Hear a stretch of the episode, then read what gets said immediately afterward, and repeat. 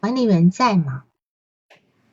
好像那个预告没有发在群里是吧？有人在问我，就是群里面没看到预告。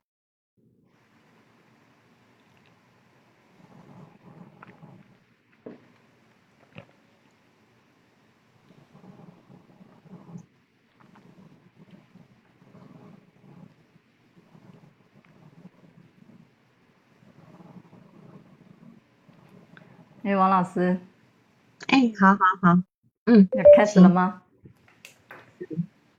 好，那我来开始采访一下。是是是是好，嗯，就是这个来访者是一个女孩，十八岁，十八周岁，嗯，现在是高中，她是本来该是上高三的，但是她去年就是去年暑假的时候，本来是请假在家里面，因为没有办那个。休学手续，这样就变成退学了，就是自动退学，就是旷课多长时间被退，是这个意思是吧？对对对，然后因为老师通知他们去办休学手续，他们他他爸也没没带他去办，所以就变成了退学。他今年他就现在就特别想回去上学，然后去给那个学校联系，学校说他已经已经没有他的学籍了，然后如果要复学的话，也只能。很麻烦，而且还是要要上高三，因为他整个高二都没上，嗯，然后就他就没办法去，然后他想去职业学校，然后职业学校也说，因为他没有这个高中毕业的学历，也不能进职业学校，嗯嗯，然后就。就现在就就很很迷茫，就现在就处在这样一个迷茫的阶段，嗯嗯，他的成长经历我简单说一下，就他小时候的记忆力就比较少。就是他只记得，就是五岁左右的时候，就五岁之前，他基本上就是生活在他爸爸妈妈打工的一个城市里面，和他爸爸妈妈一起是生活的。但他爸爸妈妈都比较忙，有时候是上班倒啊，有时候反正白天也经常不在家。他都他他的记忆当中都是自己自己在家里面。嗯嗯嗯。然后五岁的五岁左右的时候，他就记得他爸爸妈妈是经常吵架的。那有一次他妈就跟他说那个。呃，如果如果他妈要回他，因为他妈和他爸也不是一个不是一个省的，他妈要回老家，我说问他要要跟谁，他就说跟他妈妈，然后他妈妈就说带他走，结果后来也没带他，然后就就把他送到农村，就把他送到他爸爸的老家去了，送到他奶奶家那边去了。嗯嗯嗯嗯。然后后来他才知道是他爸爸爸爸妈妈离婚了，就是那个从那以后他就再也没见过他妈妈，然后在老家就和他爷爷奶奶。还有他哥哥，就是他同父异母的哥哥，还有他一个姐姐，就是他大伯家的姐姐。他大伯也是离婚的，也是呃没有妈妈的。他就那个姐姐也是没有妈妈的。就他，就他小，就从五岁以后就和他爷爷奶奶生活在一起，加上他哥哥还有他这个姐姐。他哥哥比他大八岁，他那个姐姐比他大六七岁。嗯。然后一直生活了差不多，他姐姐大概在二三年级的时候吧，他姐姐就初中毕业了，然后也。也到这个现在他爸爸妈妈打工的城市来打工了，然后他哥哥是一块跟他生活到大概他在上四年级左右的时候，他哥哥就是也到 也到现在这边的那个城市来打工了，就是他剩下就是他和他爷爷奶奶和他他们一起生活。是。到了五年级的时候，有一次他他妈妈打电话给他，他他妈妈打电话给他奶奶，是他奶奶接的，他奶奶就说你妈打来的电话，然后他接他妈就说。呃，要要要要要过来找他，带他去买衣服之类的。他说他当时是很高兴的，但是，嗯就就也没有来，所以他对他妈妈的印象也就这么就这么就这么两次，他就感觉他妈妈都一直在骗他。就第一次说带他走也没带他走，第二次打电话说要给他买衣服，也没来找他，然后也没给他买衣服来邮邮寄过来。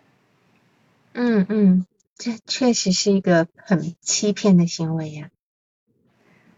对，对，然后他也不喜欢他妈妈，因为他觉得他妈妈，他虽然对他妈妈没有印象，但是，但是他就是从前在他五岁之前的时候，有时候他说他他爸爸妈妈春节回家的时候，对他这个哥哥很不好，嗯，然后他哥哥是也是从小一直跟着他爷爷奶奶过的，这一点我要澄清一下哈，他是五岁被送到爷爷奶奶家，然后在五岁之前，爸爸妈妈还没离婚的时候。他们全家会回爷爷奶奶家过年，对吧？对。那么为什么他那时候怎么看得出来妈妈对爷爷、对奶、对哥哥不好？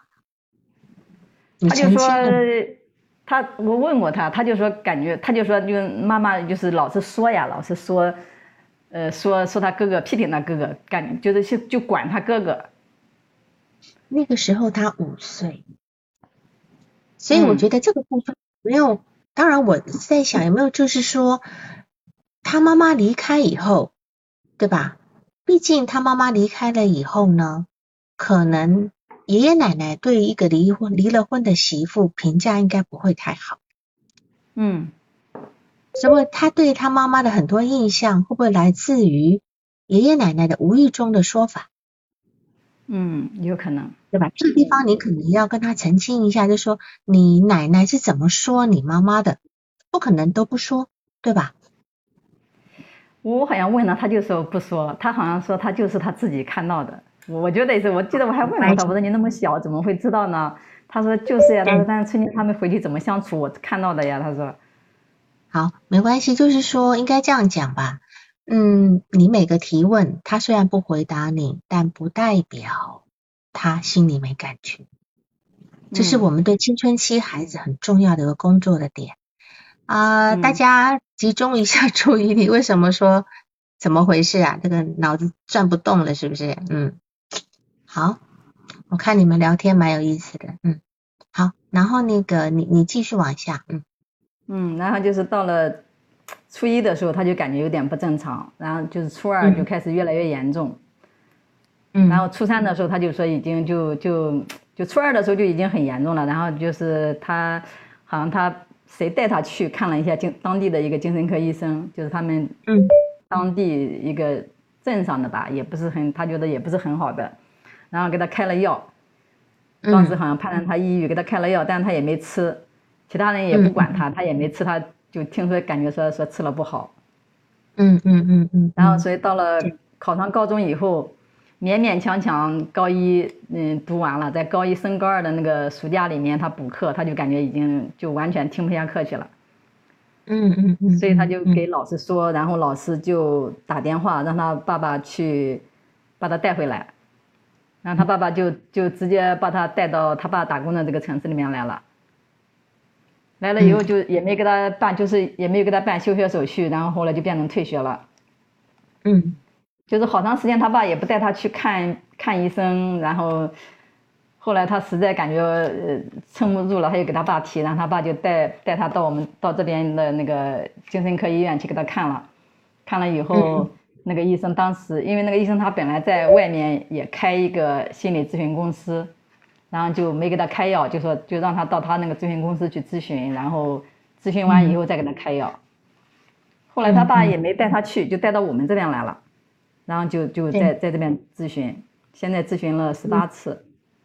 嗯哼，是，好，那么他的有一些重要关系，你说一下好吗？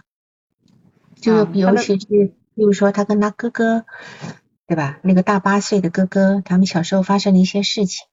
呃，我先说一下哈，就是有群里面有很多人在提到，就是好像有点好像听不进去的话，我觉得你们很敏感，因为这是一个一次有人讲一次性反应情或等等的，这个个案确实是有这个特点，就是我们跟这个个案是一个共识性的部分。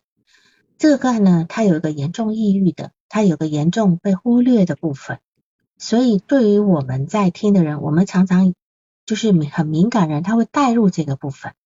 你你开始会忽略他，你听不进他。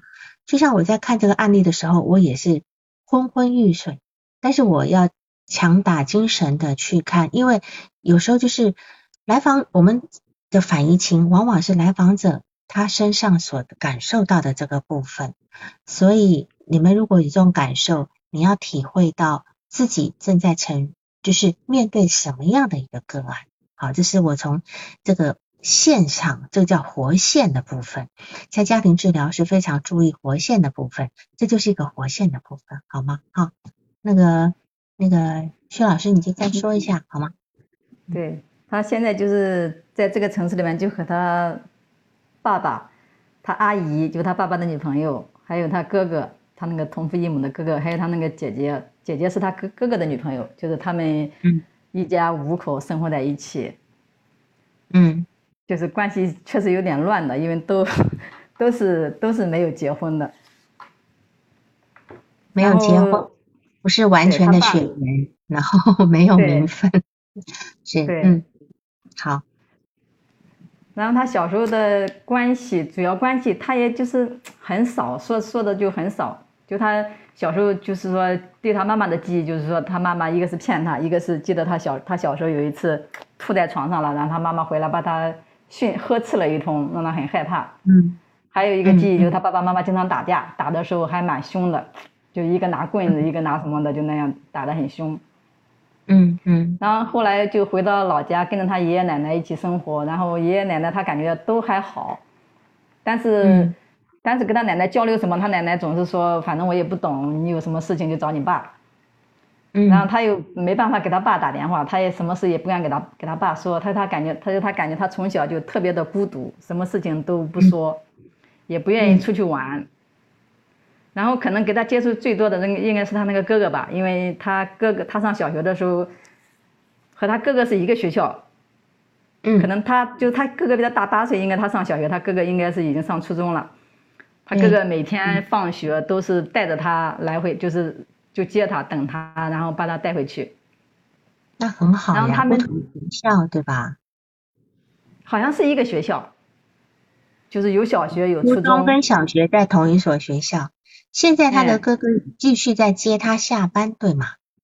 对，嗯，他就是他这个暑期的时候，八月份的时候打了一个月的暑期工，在他爸爸所在的那个公司打了一个暑假的暑期工。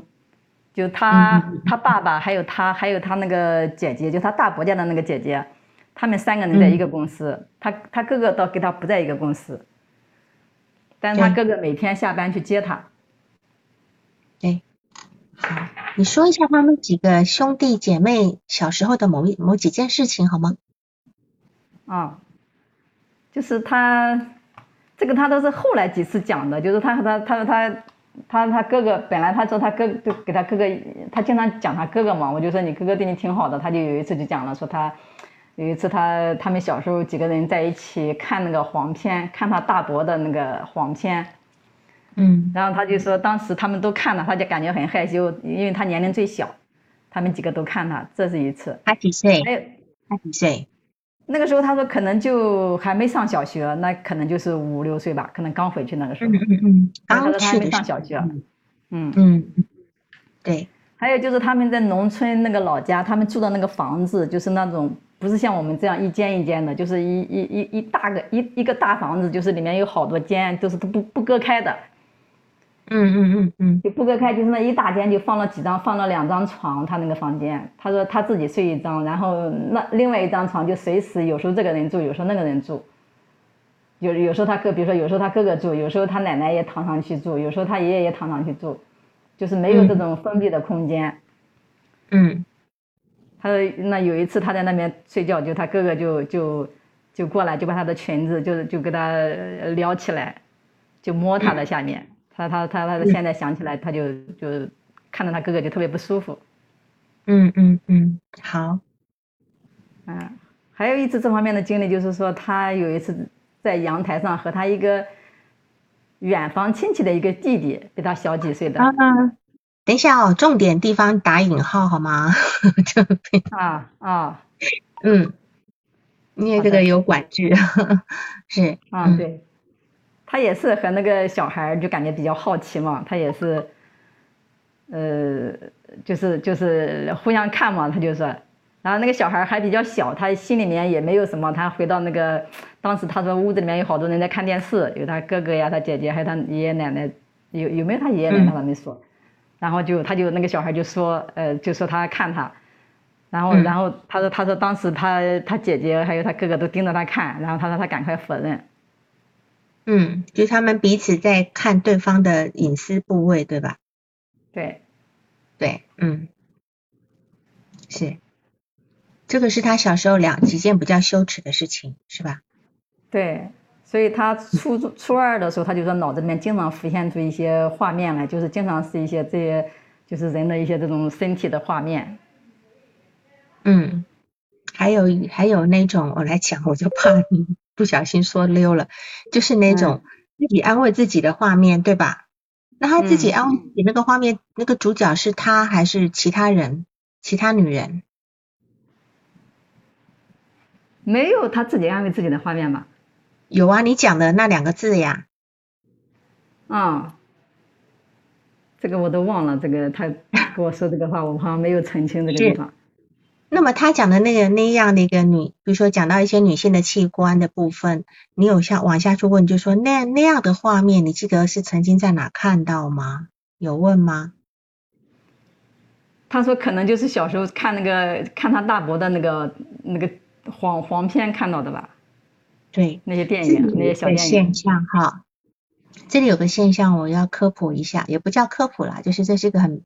很常常发生的一个新呃生就是生成长的一个一个状态，就是我们有很多人呢，到了小时候可能看过一些比较刺激的画面等等的，结果到了潜伏期这个地方是没有感觉的，到了青春期以后，因为我们的内分泌的变化，我们的荷尔蒙的变化，加上我们对那种情感的开始在喷发的部分。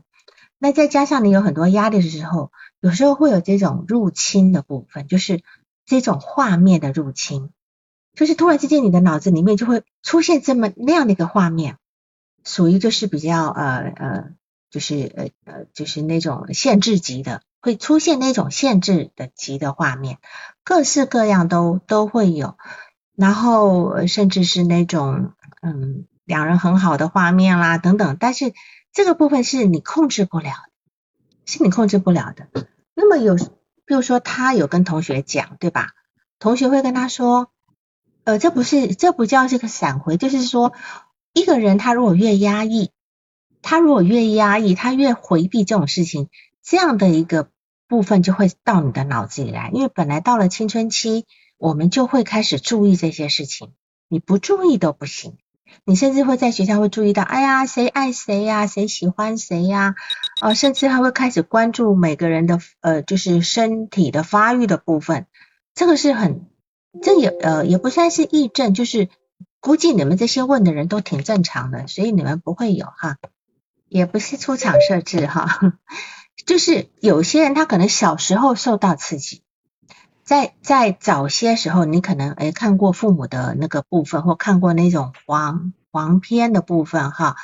那么你这个东西到了青春呃到了呃潜伏期，就是小学时候是压下来，可是到了青春期，尤其是那种很内向的、很压抑的人，他这个部分更不敢去想，连想都不敢想，呃那那么就他就会变成有点好像入侵这种画面入侵。你看啊，我们我不知道你们的经验是怎么样。在你们青青青春期的时候，女生会看什么？会看言情小说。看着言情小说，脑子里会脑补一些画面，对吧？那当我们在脑补那些画面的时候，其实我们就已经消化了我们的欲望了。那男孩子可能会互相说说一些传阅一些呃小小小视频啊，呃，就是我就碰我就碰过那种男孩子，就是被老师抓到，他们自己有个群在发这些比比较有有有有。呃，什么什么引号之类的小视频，对吧？哈，然后呢，是这个部分来讲，呃，这个这个部分来讲，都是一种疏解。可是对于一个很内向的人，他不敢，他也不敢跟别人讨论。然后呢，但是这这种我们叫做叫做驱力的部分是少少不掉的，少不掉的，他一定会自动最好一定会跑出来这样子。好，所以。嗯，看不看你？哦，这是人必经的过程。你那个时候就算不看，你也会有那个欲望，你也会对这个东西有兴趣。然后适当的抒发也是一个成长中比较比较好的过程，不会压抑太多的部分。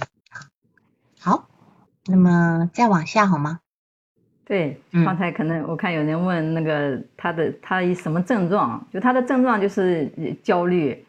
强迫就有很多的强迫的思维，他自己说就脑子里面老是有很多的画面，就是插入性的思维啊，或者是很多总是很恐惧，脑子里面总是总是充满了很多那种，就是就是像昨天说了一句什么话呀，或者和别人打过一个什么交道呀，就反复的想，反复的想，然后睡眠也不太好，特别是注意力没办法集中，就是在学校里面听课根本听不进去。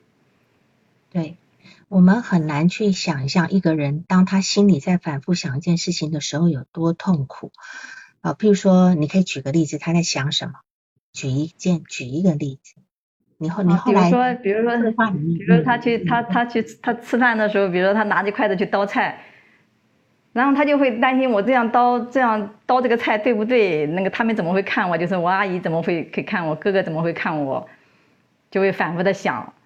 就是说，就就说这样叨叨不对，他们怎么会想我？会会他就会就是反复的那样想。或者昨天，比如说他阿姨给他说了一句什么话，就就问了一句，哎，就就随便打了一声招呼，他就 A 一声，他就感觉，哎，我这样 A 对不对？好不好？嗯嗯嗯嗯，觉得很，就就是就是这种很小的这种事情，他就要反复的。但他的反复有一个有一个特点，就是他会反复辩证。嗯，他有个反复辩证的过程，对吧？他会觉得说。比如说，他看到别人很活泼，呃，很敢讲脏话，对吧？嗯。然后他会觉得说，好，好羡慕，对吧？嗯。然后他反过来说，我不能羡慕别人，羡慕别人我就失去我自己了。嗯。你对，他就是反复辩证，就是我已经有一个想法，觉得哎啊这样，他他要去推翻那个想法，又觉得不应该，然后就这么，他是自己变来变去的，辩证来辩证去。好，所以。对。我们现在从他最早开始的问题点，就是首先是强迫思维，他说强迫思维，然后再说他的呃恐惧，对吧？嗯嗯，他是不是说他呃他呃抑郁、焦虑、强迫、恐惧，睡眠也不好，对吧？就是他对没，那我们就如果今天我们不管他的问题是什么，我们就从这几个来访这几点来看来访者有什么问题。今天首先他的强迫的部分就是我刚讲的反复辩证，反复辩证，反复辩证，他不能确定哪一个是对的，因为他从小没有人跟他去谈这件事情。比如说他五岁前，你说他妈妈是忽略他的，他妈妈去工作，把他一个人丢在家里，就没有人跟他讲话，没有人跟他讲话。我相信这样的母亲，可能即便他还很小，需要母亲照顾的时候。母亲也是没有耐心的啊。从父母亲后来的这些劣迹斑斑的行为来看，母亲不并不是一个有耐性的母亲。然后到五岁，他到了他爷爷奶奶家的时候，哥哥大他八岁，堂姐大他七岁，那两个都已经是青春期的孩子，要玩了也不会去玩管一个五岁的小女孩，对吧？所以他在那地方又没有人跟他讲话，他的爷爷奶奶也是一个忙工作的人。所以他只他又又又好像是寄人篱下，到了这个爷爷奶奶家，你就知道那么一个孩子的心情，没有人跟他对话，他永远只能够在内内在世界里面去想，我该怎么做，我这样做人家喜不喜欢我，我这样做对不对？那么小时候的事情很简单，想想也就算了，对吧？那越来越大，到了到了青春期，就太多属于禁忌类的问题，会会让他很很很痛苦。那当然，我们今天如果讲一个人的强迫呢，我们不要管他在想什么，我们光从动力学的动力学的诊断就可以知道，强迫症其实它首先在一个刚预期的问题，控制反控制的问题，对吧？控制反控制的问题，还有一个是什么呢？就说他有很多的愤怒是不能表达的，他不能去表达，所以他总是压在心里，他就会有强迫的部分。还有一个很重要的问题。就是呃，当他小时候的环境是失控的，譬如说他的父母总是打架，一个拿榔头，一个拿什么晾衣架等等的，是吧？两个人们互打啊，那种那家里常常出现这种失控的一个环境跟教养的时候，他不得不让自己处在一个强迫让自己稳定的状态之下，就是强迫症人是需要规矩的。强迫思维，他需要规矩，他很需要规矩。当他的外在环境很没有规矩的时候，他反过来会让自己，他会需要让自己有规矩，他会把自己框在那个地方，要不然他就散掉了，他的字体就散掉了。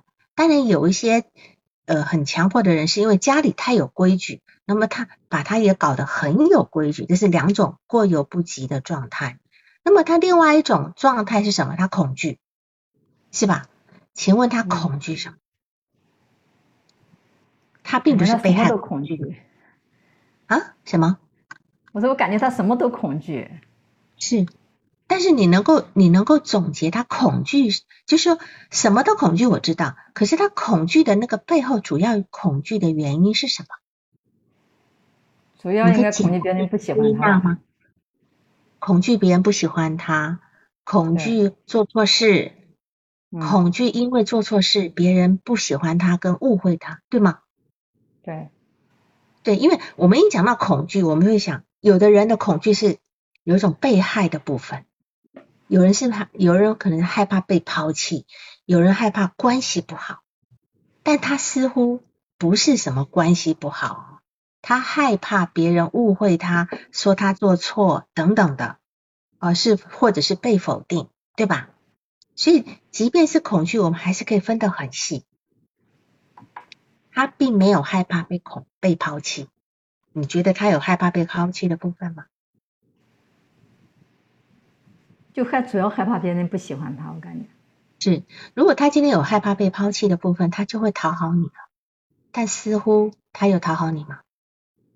没有，他没有讨好，他还他还一直跟你变，对吧？老对老是对老跟你变，所以他没有害怕被抛弃，他害怕的是什么？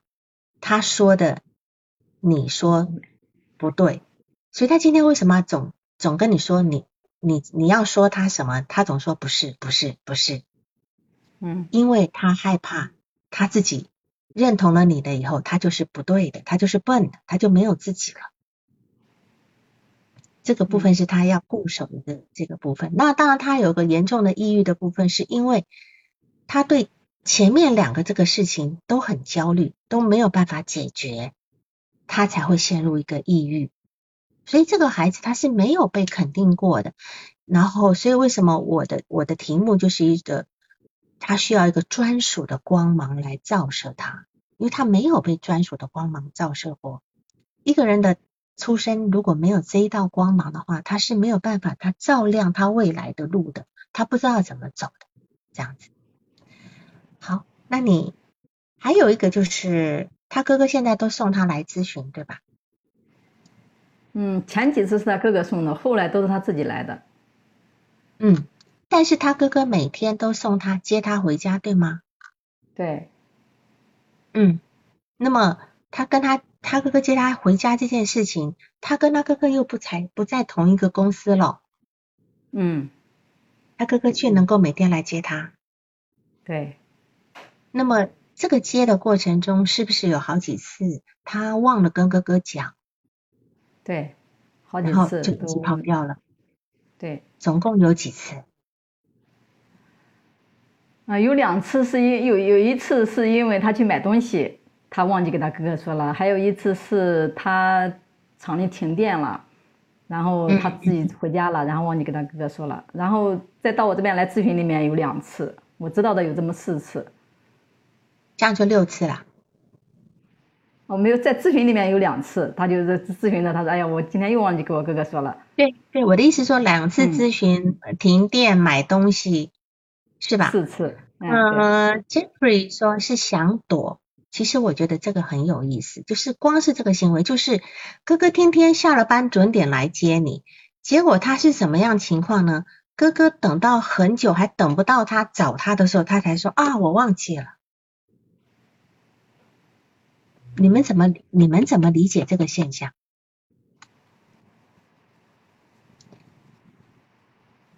而且还有一件事情很有意思的，他说他哥哥。要买一只手机给他，对吧？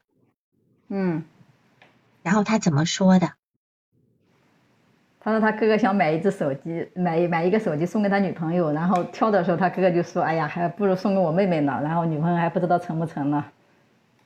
是，就是说，你看他在听到哥哥讲这句话的时候，他很高兴，对吗？对，他就说他哥哥其实还对他蛮好的。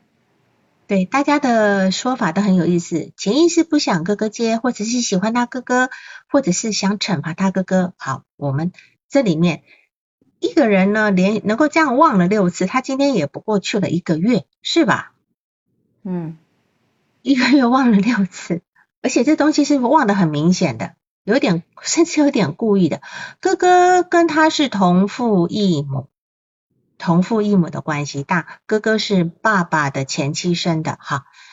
一个五岁的孩子去到了一个陌生的环境里面，有一个十三岁的哥哥，对吧？有个十三岁的哥哥，事实上就如同这个是分杂序是吧？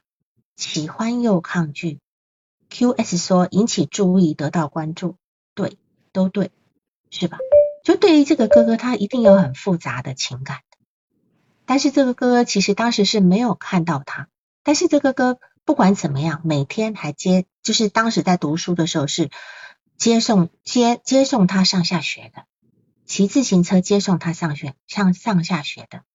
所以对这个哥哥，肯虽然说他们好像他觉得哥哥不喜欢他，一定讨厌他。等等等等的，但是他对他哥哥的从这几个六次的遗忘，我们都可以看得出来，他今天是用这个方式在引起他哥哥的注意，对吧？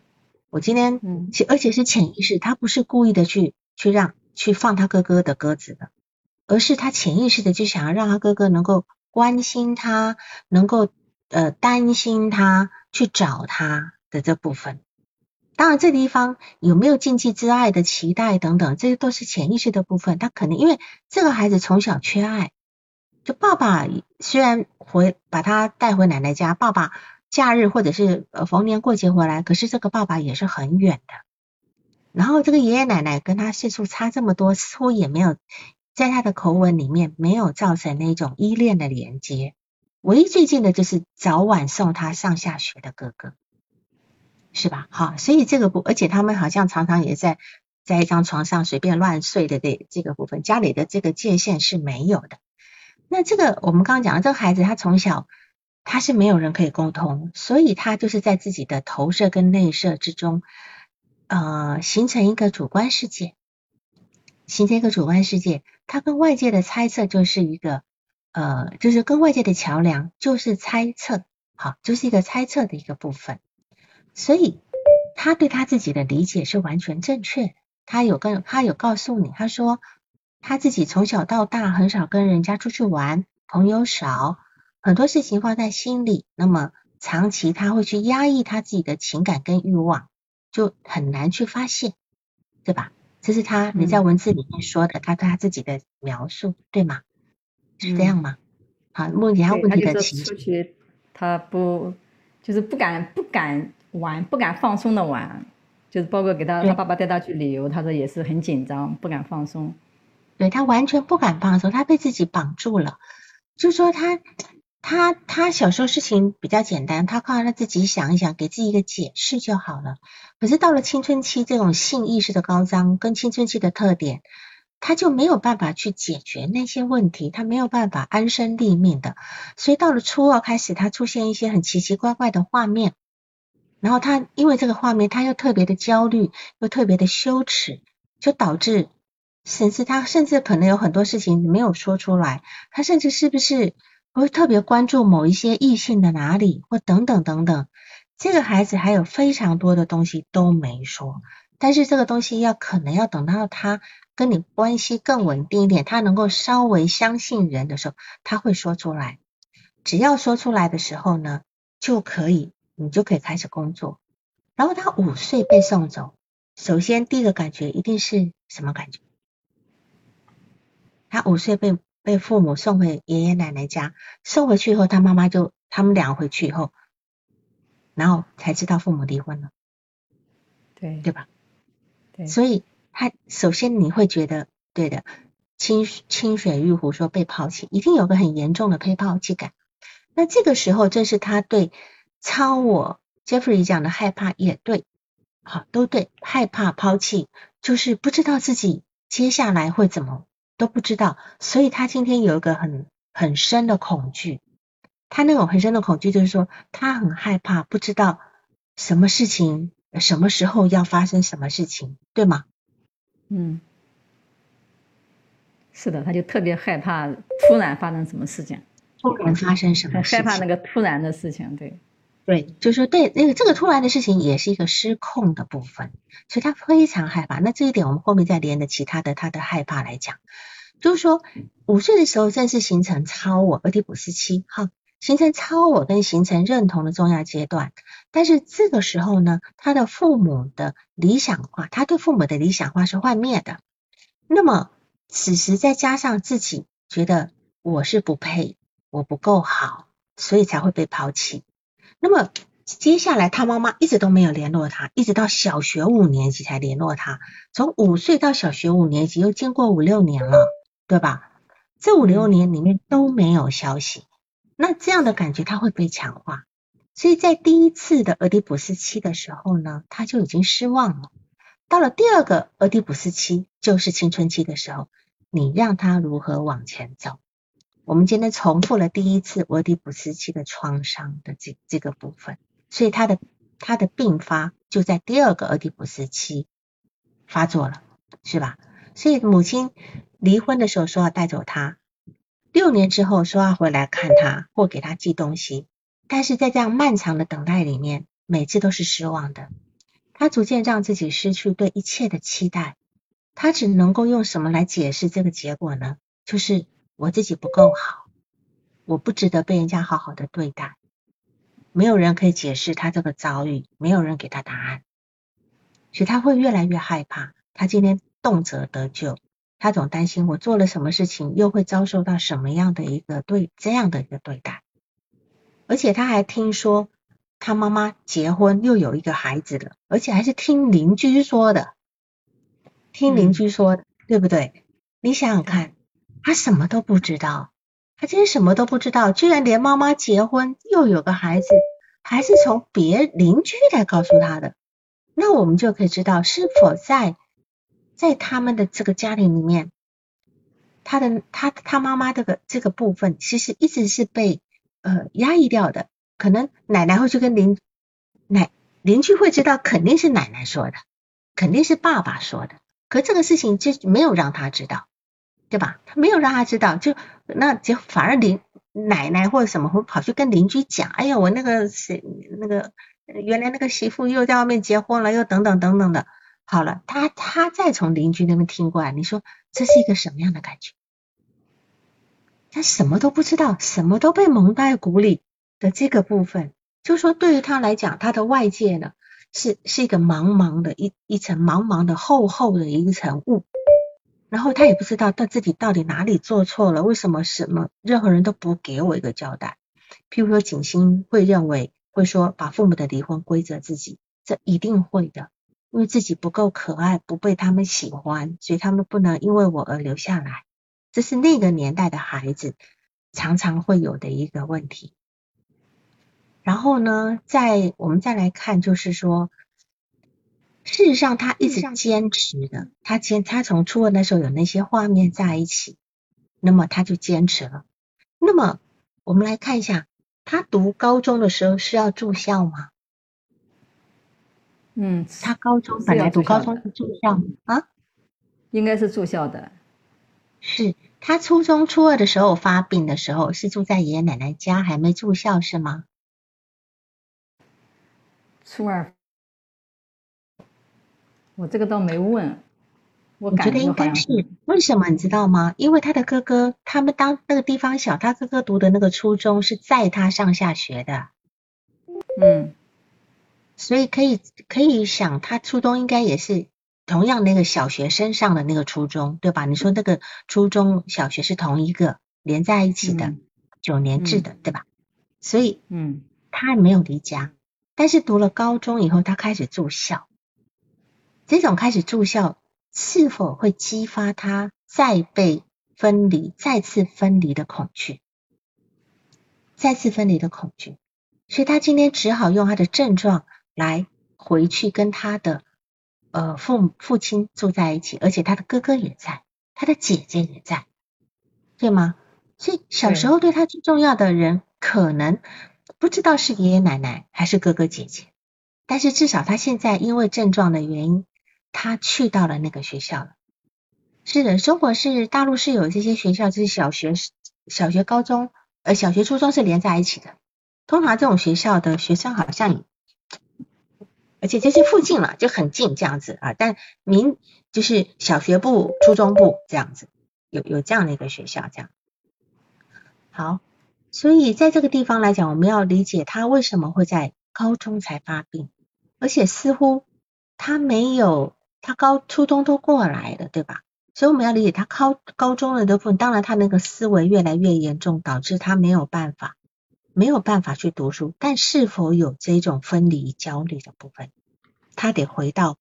他得回到这个他的爸爸这个城市，然后他哥哥也在，姐姐也在的一个城市里面，这个部分让他能够稍微感觉自己还不是一个孤孤单单的一个人这样子。好，然后在这个地方来讲，当然你也你有讨论过吗？讨论过就是他当时被送走的时候的那种呃最初的心情有讨论过吗？就是刚被送到爷爷奶奶家。嗯，有吗？没有，那个时候没没，要有有有讨有讨论过，他他都不记得了。对对，但是有给他做了一点解释，他蛮蛮蛮伤心的那时候。蛮你做什么解释？就是说我就是说，就前面刚才大家讨论的，就是说他可能是就是他很难过嘛，就就他爸爸妈妈小时候。就是他离婚的，他把这个离婚的原因可能会归归结于他自己，那感觉他自己不被可爱的这种，有给他做了一些解释。我觉得那一次他就很难过。嗯嗯嗯嗯嗯，好好没关系。就是说，我刚也讲过，因为没有人能够跟他在，没有人能够跟他去解释那个部分，所以他自己的内心。跟别人的关联都是内在的投射的部分、幻想的部分，而且这些这些投射跟幻想可能都跟评价相关，就觉得哎呀，别人怎么是看我刚刚说的那句话呀，等等等等，所以他自己的那种意象呢，是充斥在这个空间里面，好像为什么他现在什么都害怕，都不敢动，好像很僵，因为他那种我们这种叫薄脸皮自恋，就是他他今天。自己的意象呢，充斥在空间中，好像我稍微眨个眼睛，别人也看得到；我今天动动手指头，别人也会关注到。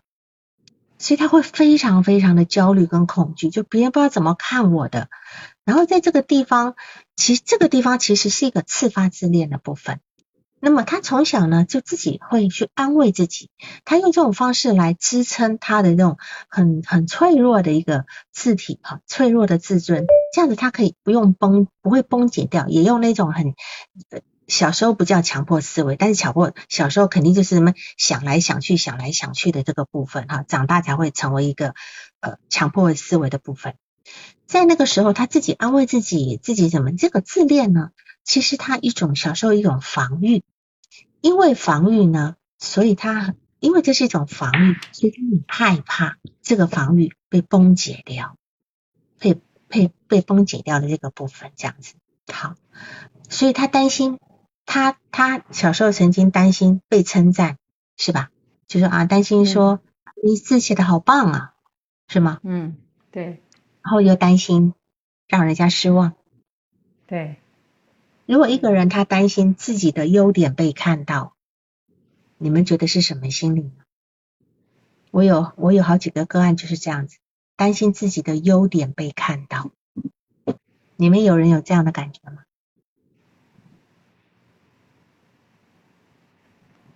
如果我们今天一个人担心优点被看到，就表示他觉得别人会有一天发现了，怕自己不够好，你们都对，怕自己不够好，怕自己辜负别人，为什么？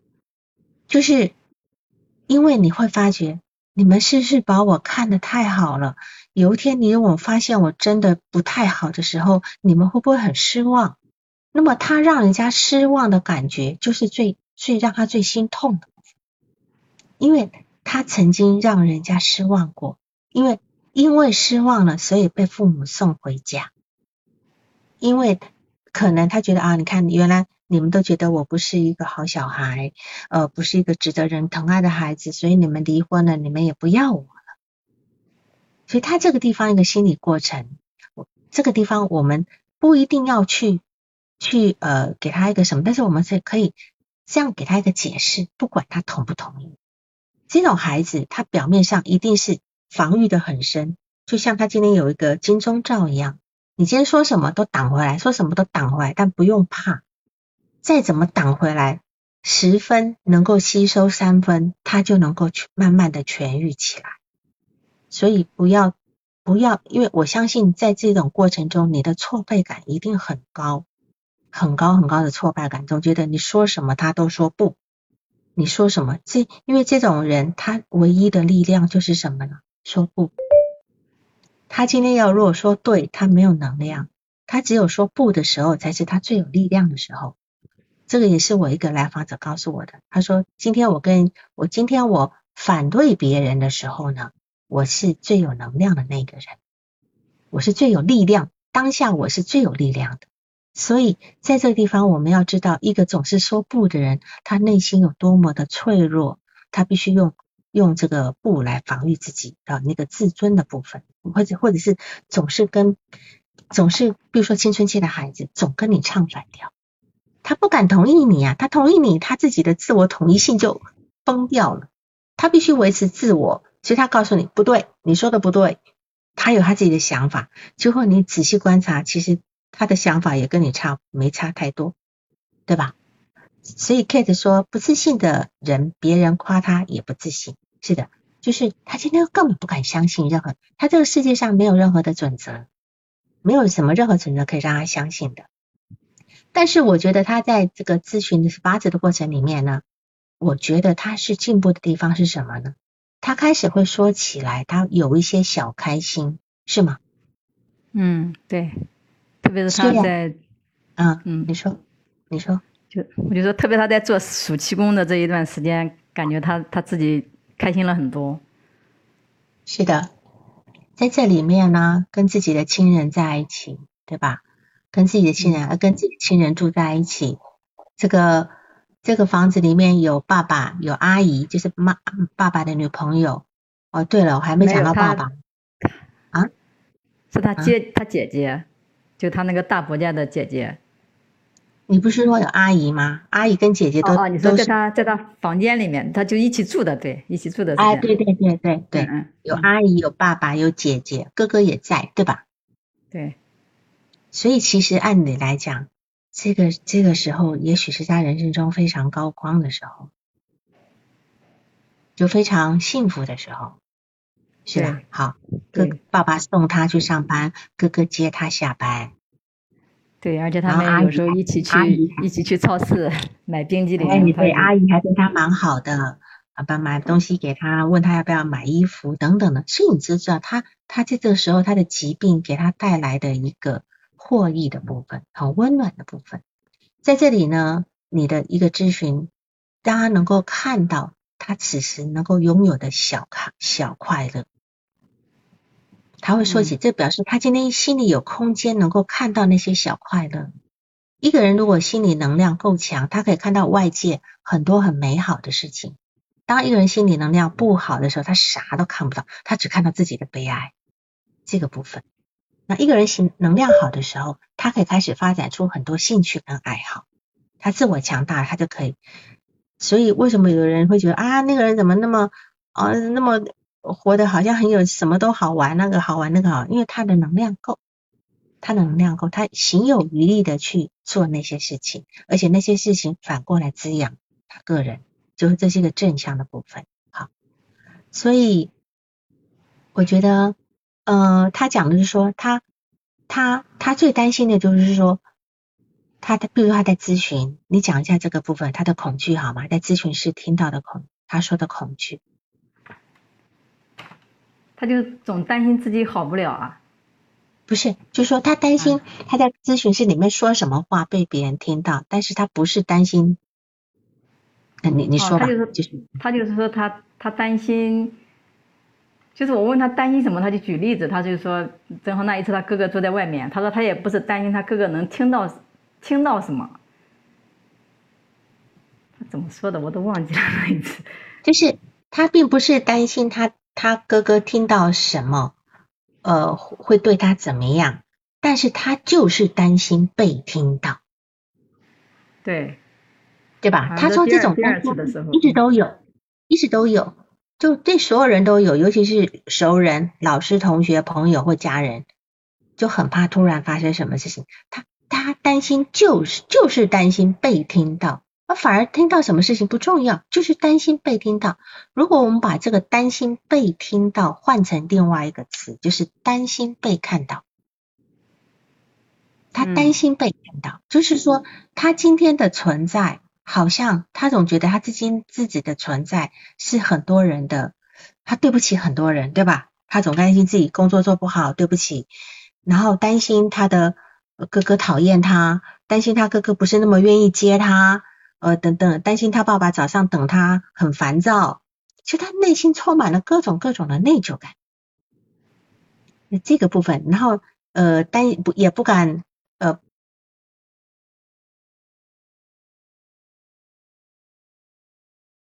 跟爸爸开口要钱，爸爸还问，呃，就是就是也不敢花很多的钱，对吧？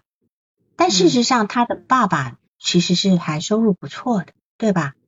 对，其实收入不错的，但是他今天都不敢要，他今天不敢为自己争取任何事情。那我们就来看，他是否他今天躲起来才是对大家最好的部分呢？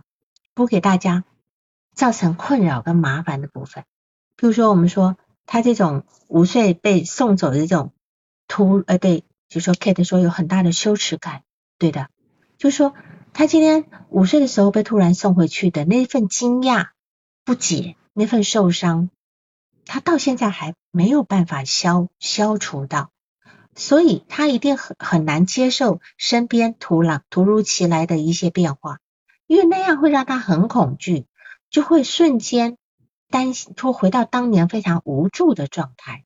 就说你们最好不要看到我，不要发现我，我这样子我就不用担心我会做错什么事情了。他担心自己被发现，因为自己被发现了就会发生什么坏事，自己是不好的，最好不要被看见。而且那些看见，而且那些他看见他的人，也没有人跟他表达真实的感受，对吧？只是那些人也把话藏在心里，然后呢，他就会觉得说，你们是不是在背后会议论我、笑话我，甚至可怜我？他很痛恨人家可怜他，对吗？嗯，是吧？就是你今天要同情他，但是你你你的反义情里面是什么？你对他的反义情是什么？我一开始感觉也对他。一开始对他感觉也是蛮嗯蛮不太喜欢这个来访者的，但是就就感觉老是被老是说什么都被他顶回来，后来后来就觉得还蛮强的无力感的。嗯哼，但是做了十二次的嗯，对，然后还有吗？没有，我就说做了十二次的时候，我们这边是十二次一交费嘛，我我就以为他不会做了，我也不想做了，就感觉好像没多大用一样的。但是后来他又来了，他爸爸又又替他交了十二次的费用。是是，就是说，其实你知道，刚刚有人提到他也是内射型抑郁哈，内射型抑郁的人，他是自己的内核是不好的，是羞耻的，就是只要别人知道自己在干什么呢，他就会很瞧不起自己，别人会从心里批评他啊，但是他会担心别人会批在心里批评，他不说出来。他会觉得人家在背后笑话他，所以他这个背后的恐惧、呃担心是混合的恐惧这个部分。那有人说哈，那个横杠说他不讨人厌，是的，他不讨人厌，但是问题是他的内在以为自己很讨人厌，所有的关系都在幻想层面投射的那个部分，所以他才会那么恐惧，他才会那么不知道。他才会觉得我这个也不敢做，那个也不敢做，出去玩也不敢放开玩，跟呃比如说爸爸呃什么带他们出去，他也不敢很开心。所有所有，他把自己框在那个地方，你就知道他可能你要问他，你曾经很开怀笑过吗？我都怀疑。你可以问问他，你曾经很开怀笑过吗？那个是什么事情？啊，那是什么样的状态？我觉得这个去调动一些这个部分其实是很重要的，就让他去知道你也有曾经有开心的笑过，然后那时候笑完以后，其实没有太大的恐惧的部分。呃，对的，M E R 啊，就是是在恐是在意识层面的，呃，他明白自己恨哥哥吗？这个不一定，不知道他是恨，他对哥哥可能有很复杂的情绪，不一定是恨，他只觉得哥哥当时不应该去掀他的裙子，但是哥哥没有再往下做。但是我觉得他对他的哥哥是有依恋的，他有依恋的，所以他哥哥会讲说，你看送手机给女朋友，还不如送给妹妹，至少妹妹还永远是妹妹，对吧？所以你就知道这样的一个人，他对一个亲情的连接有多么渴望，很渴望。哥哥讲的这句话，会让他在咨询室里面说出来，这是他在咨询室里面很少很少说到的情感连接，对吗？对吗？嗯，对的。就是他没有讲过，他都觉得其实都是辜负他的。他会说爷爷奶奶，呃，叫做不负责任，是吧？他们不负责任，妈妈欺负妈妈欺骗我，对，爸爸一天这几年带了四五个女人回来，是吧？就是这样的一个过程里面，但是他今天唯一说的一件事情，听到对他好的事情，就是哥哥送他接送他上下学，当然没有讲其他的，但是我相信点点滴滴是有，只是他自己太弱，叫做虚不受补，对吧？虚不受补，他今天太弱，弱到即便有一点点好的东西，他都很难承接起来。但是他今天为什么可以发行？就是在咨询里面有这么一个力量在啊，他会跟你提到啊，你看哥哥说还不如送给妹妹，还说到那些跟阿姨相处的小笑话等等等等，他开始有能力去看到这个部分，这个部分，所以他今天来讲，他其实。甚至他今天呃很想回去学校读书，对吧？他今天很想回去学校读书，可是呢，他就觉得说，我他很担心回去学校上学，他担心自己不敢学不好，他不敢学，他担心自己做不好，学不好，对吧？你看回去学校读书还得担心自己学不好，那很多人就觉得我就是回去混个文凭就好了，给我一个高中毕业，他就担心自己学不好。那你就知道他对自己有多么多么的失望，因为一直以来没有人真心对待过他，或者是他感觉没有人真心会对待过他。但是我们反过来看，他其实是有资源的，有的那些人其实没有对他不好，对吧？哈。然后呢，他说母亲对哥哥不好，母亲对堂姐不好。好，那这个地方来讲，我觉得，呃，他他今天呢？也也是一样，也没有被好好对待。我讲的是内在哦，他的内在，他今天什么都不是，他今天不是任何人的心肝宝贝，没有一个人对他重视。然后我们知道，一个人被重视，被重视感，他的被重视感是来自于最初养育我们的那个人的眼光，就是那个注视的眼光，也就是那道光芒。那么注视最初那个人。他看你的眼光，那个眼光会引领你，引领你往前走。不管这个眼光有没有力量，我不知道。呃，我们上次呃督导的那个那个那个男的，就是说，他说他的他的妈妈，他的妈妈是个维纳利蒙娜丽莎的呃木呃那个为什么光是呃什么光线是吧？好光线。那个男的虽然有问题，可他至少你看他他发展的很好的，因为有那么一个光线在。有那么一个光线光芒在，就说不管有没有力量，但至少呢是有方向的。但这个孩子到目前没有方向，他不敢学，他怕学不好，他怕身后的眼光看到自己这么的愚蠢，原来你是这么的美，不值得被珍惜。对，所以呃那个横杠说哈，就是婴儿期呢。没有被重视过，青春期遇到很好的朋友，让你感到被看到。对你这个东西叫做孪生移情，就说前面我们可能有很多缺憾，可是，在自体心理学说，我们有我们有第三次的补救机会。我们今天能够在我们的朋友里面，我们在师长里面碰到一个可以看到我们的人，他可以成为我们第三次的修复的机会。那这个就是刚刚那个。横杠说的就是他被看到了，你只要被看到过，再晚都来得及，都来得及。你能够在这个被看到的眼光之下，你能够往前走，你会开始知道自己是值得的的这个部分，这样子。所以呃，对于这个来访者呢，我觉得，嗯，因为他说他要来找一个方法，他希望让自己赶快好，然后呢，他也觉得自己的童年快过完了。嗯，Kate 说字体课题是的，呃，令孪生仪器也是字体课题，孪生字体课题，对的，就是孪生仪，好，就是孪生的字体课题这样子，好。然后呢，在这个部分来讲，嗯，就是说，这个地方呢，呃，他因为他他被一个最重要的人欺骗了，所以他再也不敢相信别人。那么现在他应该是努力的想要相信你。只不过他内在那份被欺骗的感觉一直在阻挡着他，要不然他也不会每次都来，对吧？他也不会每次都来。那么这个部分在这个基础下工作呢，可能就要让你有耐心一点的，即便你总，因为他就是一路被打回去的，啊，他现在打一打你呢 也是合理的，对吧？因为他用别人对待他的方法来对待你。嗯，嘉靖说，如果谁都没有看到自己读书和书里的人，呃，就是认同，这算不算孪生？这应该不算，这叫理想化，这是一个理想化。你只是从书里面去找到一个人认同他，你一定是觉得他，但他又没有看你咯，对吧？孪生是要他也要看到你的这个部分。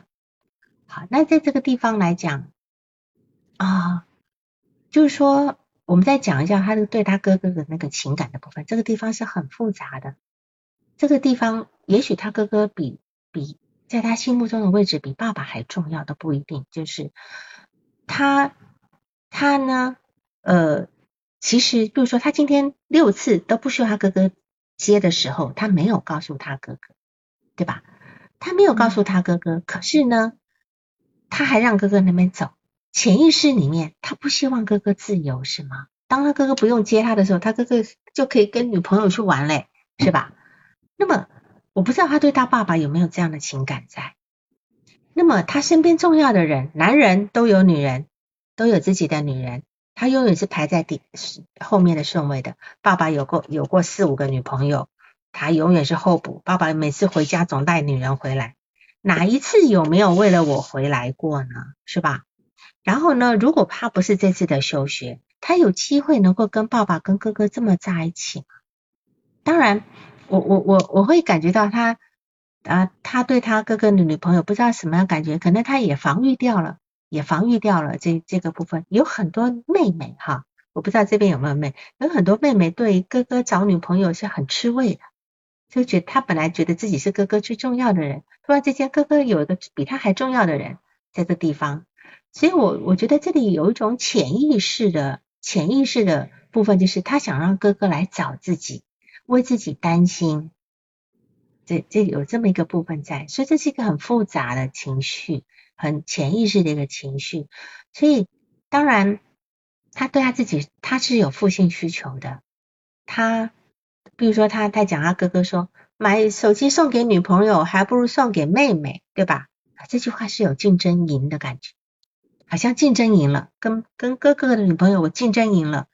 这个孩子他本身的父爱饥渴症是很严重的，就是这个父爱不不是指真正的父亲，也不是指恋父情节等等，他就是需要这么一个父亲的一个爱情在。啊，小姑难处，是的，小姑难处，小姑会觉得我哥哥才是我最重要的人。我就碰过那种个案，就是老婆来咨询，咨询的原因是因为。他的小姑常常到家里来，一到家里来就没他的位置。他跟小姑跟他哥哥两个又勾肩搭背的聊得好开心啊，就搞得这个我这个来访者就非常的嫉妒跟愤怒这样子啊。他说她的老公能够能够对待她妹妹那个样子来对待她，她就好高兴。但事实上她老公就是不是用她妹对待妹妹那种那么亲热的、那么亲密的感情来对待自己这样子。所以这是永远无法跨过的一个鸿沟，这样子。好，我看一下哈。然后他也非常痛恨什么？他非常痛恨吴亦凡这种人。嗯，他他非常痛恨那种好像在女人圈里面玩的很开的女人，对吧？徐老师，对，是。那你可以感觉到他的愤怒，他对这种男人的愤怒在哪里吗？他就说不 不不不忠嘛，不忠。对，好，不专心。那么，他爸爸就是啊，有人就讲啊，他爸爸就是呀，他爸爸也就是这样子吗？不是吗？每次回来，他现在已经很淡然的这个部分了，很淡然。那当然还有一个可能性，说小时候可能是他爸爸，他的哥哥跟姐姐可能玩的很好的，还会一起看黄片呢，是吧？嗯。但他就是一个小女生，被被被踹在一边的那个不带他玩的那个部分，是吧？所以这个东西都我们他后面有很多呃心理心理过程的这个部分，然后他他有一个情窦初开的部分哈，他说他单位里面有个小伙子挺帅的，再放一首背景音乐。这首背背景音乐呢，是他喜欢的歌，只是是不同版本。对。然后他他在说这件事情的时候，他的反应是什么？就是他说是很讨厌，但是我感觉他表情还是蛮喜欢的那种，就是说的很很很热情洋溢的那种，很开心，对吧？哈，他说的很开心，就说他说他就是想笑，但是不知道在笑什么。你就知道这个孩子根本不理解自己内在的部分，他其实可能喜欢这个男孩子，对吧？嗯，只有在讲到一个喜欢的人的时候，他才会遏制不住的笑。但你看，我们都知道的，这个横杠也知道的，他喜欢人家，但他今天不知道。但你也不用戳破他，你戳破他，他会很羞耻。你只要你只要很，你只要笑，你只要微笑的接纳他的这一种开心就好。不要此时不要去去去说，哎呀，你是不是喜欢人家？我马上把他打回原形，好吗？就我们知道他这么一个过程在就好，这样子。好啊，你还有什么问题吗？当然有，应该能够说的地方还很多，可是也好，也时间到了。嗯，好，你还有什么问题吗？当然你的治疗哈，我们讲一下你的治疗好了。现在，因为现在治疗都是整合性的治疗，都是整合治疗。我们最主要的是要先让他处于处于这种越平静的状态，能够有点开心的状态的这种状态，越来越越多越好。你现你现在做的方式，能够带到他有这个方式。那么他现在还在防守，但是他已经有些松动了。所以只要能够持续的咨询，因为他太无助，但是他在咨询室里是相对安全的。那么至少咨询师的确是让他能够安心。那么他积累了十八年的疑惑呢，必须由你这一个母性的部分来替他解决，因为他连他的父母都不相信，尤尤其是呃呃，但是他可以跟你建立了现在十八次的一个关系，我相信后面也还会再续，所以他知道他自己有这个需要在这个地方，所以我会觉得呢，你不要去让他去。你不要让他去，好像说啊，你去感受你现在是什么感受，不着急，因为他对他自己的感受是排斥的，因为你常常你会有给他作业，说你当你发生什么事情，你去把你的感受理解起来，啊，说给我听，他就说他好像不愿意嘛，对吗？他一开始不愿意，后来我发现他还蛮喜欢的，是那这个是我我如果忽略了问他，他就不高兴。是，这个是个进步，因为你给我的稿子是讲说他先前是很抵触这个部分，那表他现在就说，那现在他可以到接触自己的感受层面了，这是个进步的部分。所以现在呢，我们就是在他这样说，建立一点好基础，就是把他过去的事情逐一逐一的摊开，他摊开出来，让他知道当时到底发生了什么事情，我们重新复议，重新复议。去修正他一个内在小孩，我们不需要一味的安慰他，也不用过于的牵强解释。